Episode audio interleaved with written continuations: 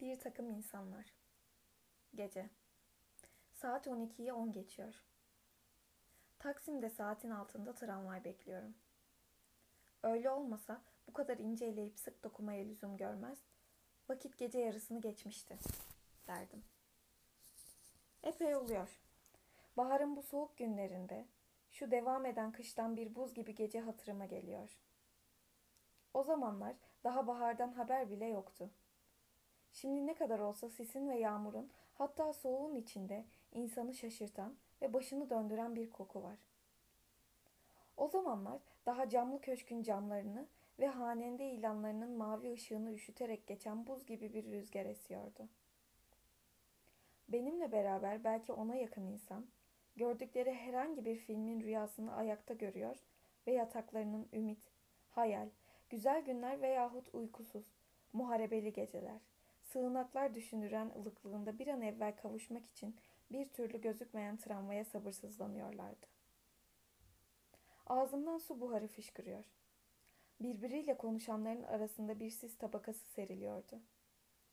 Yatak şimdi bütün insanlar için ekmek kadar azizdir. Yatak bir sevgili, yatak hatıra, yatak çocukluk, güzel rüya, yatak bir bahar, bir deniz kenarı, bir egzotik memleket. Bu saniyede insana dostlarım yatak ne değildir ki? Burnum yastıkta, yorganım ağzım hizasında, kirpi gibi büzülmüşüm, dalmak üzereyim. Bir şeyler, bir takım kuşlar tüylerini döküyor. Bir ılık su damlıyor, içimi yıkayan bir çeşme var. Tramvay hala yok. Biraz daha yerimde yatağımı, uykuyu düşünsem belki de uyuyu vereceğim. Dolmak üzere olan insanların tatlılığını içimde duymaya başladım. Bari gideyim şu açık pastanede bir ıhlamur içeyim de sonra yatarım dedim. Bir iki adım atmamıştım ki önüme bir adam dikildi. Rüzgardan yalnız bir karartı gördüm.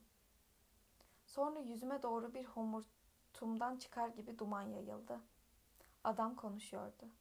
Tatlı, munis bir Anadolu şivesiyle. Abi dedi. Buradan bana benzer bir takım adamlar geçti mi?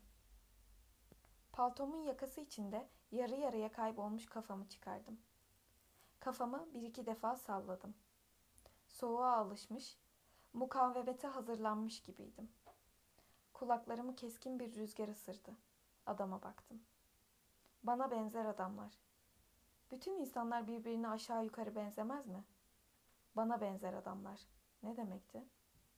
Evet adamın hakkı vardı. Ona benzer adamlar ötekilerinden kolaylıkla ayrılabilirdi. Kış günü bir şehirde insanlar palto, şapka giyer. Ayaklarında fotinleri vardır. Belki paltolarının renkleri, şapkalarının kurdeleleri ve Alamerikan yahut Alaturka şapkalarıyla birbirinden ayrılabilirler, icap ederse. Bu adamın ne paltosu, ne şapkası, ne de ayakkabıları vardı. Buna mukabil sırtında mor pamukları yer yer parça parça dökülen bir hırkası, belinde ipi, ayağında yazlık, tüy gibi bir pantolonu ve ayaklarında da yine iplerle bağlanmış çuvalı. Yüzü tatlı esmer renkliydi. Sakalı uzamıştı. 25-30 yaşlarında gözüküyordu. Yalnız gözlerinde büyük, korkak, acele bir şeyler vardı. Acaba dedim bir esrarkeş midir? O devam etti. Benim gibi abi dedi. Üstünü başını gösterdi. İşte bu biçim adamlar görmedin mi? Bazıları şu yoldan geleceklerdi. Bir takımları da Taksim sinemasının aşağıdaki yolu göstererek şu yokuştan çıkacaklardı. İşi kısa kesmek istedim. Meçhul, karanlık, dalgada bir kafada bir türlü hayaller dolaşabilir. Neme lazım? Görmedim vallahi dedim. Allah Allah dedi. İmkanı yok. Muhakkak geçmişlerdir. Ben yolda biraz eğlendim. Onları kaybettim. Yoksa geçmemelerine imkan yok. Nedir bu adamlar canım? diye sabırsızlık ve merakla sordum. Kafamın içinde esrarengiz, büyülü garip hikayeler canlandı. Hatta daha ileriye giderek başka ve daha tuhaf şeyler düşündüm. Adamın afyonlu kafasına girmiş gibi oluyordum. Abi, biz dedi. Tophanedeki sabahçı kahvelerinde yatarız. Hepimiz hamal, uşak gibi herifleriz. Ama namusumuzla yaşıyoruz. Ne yapalım? 5-10 para kazanırız. Geceleri de kahveciye 5 kuruş verir, bir köşede uyuruz. Ne yapalım? Otellere para mı dayanır? En aşağısı 30 kuruş. 30 kuruşla iki gün geçimimiz var. Ha, bu akşam polisler geldiler. Sabahçı kahvelerinde yatmak yasakmış. Hepimizi çıkardılar. Biz de hep birlik olduk. Gidelim valiye çıkalım, uyandıralım, derdimizi anlatalım dedik. İşte bir takımı şu yokuştan, bir takımı da arkadan geldiler. Demek görmedin abi. Görmedim dedim. Nerelisin sen? Gözleri çakmak çakmaktı. Zonguldaklı bey abi. Gece yarısı bu soğukta valiye gideceklerine başka bir koğuş bulmak. Daha olmazsa polisler gittikten sonra kahveciyi zorla kapıyı açtırmak mümkündü. Valiye kadar çıkmayı akıl edemezler. Bu muhakkak bir esrarkeştir dedim. Neyse ben yukarıya doğru bir hızlanayım. Belki geçmişlerdir de sen görmemişsindir dedi. Ve hafif hafif serpen karın içine karıştı gitti. Tramvay gelmişti. Atladım. Tam yedek subay mektebinin önünde bir takım adamlar gidiyordu. Fakat camlar o kadar buz tutmuştu ki göremeyince tramvaydan atladım. Belki seksene yakın insandı. Aralarında çok gençleri bile vardı. Büyük adımlarla gayet ciddi yüzlerle yürüyorlardı. Önde gidenlerin halinde daha büyük bir vaziyet vardı. Daha ciddiydiler.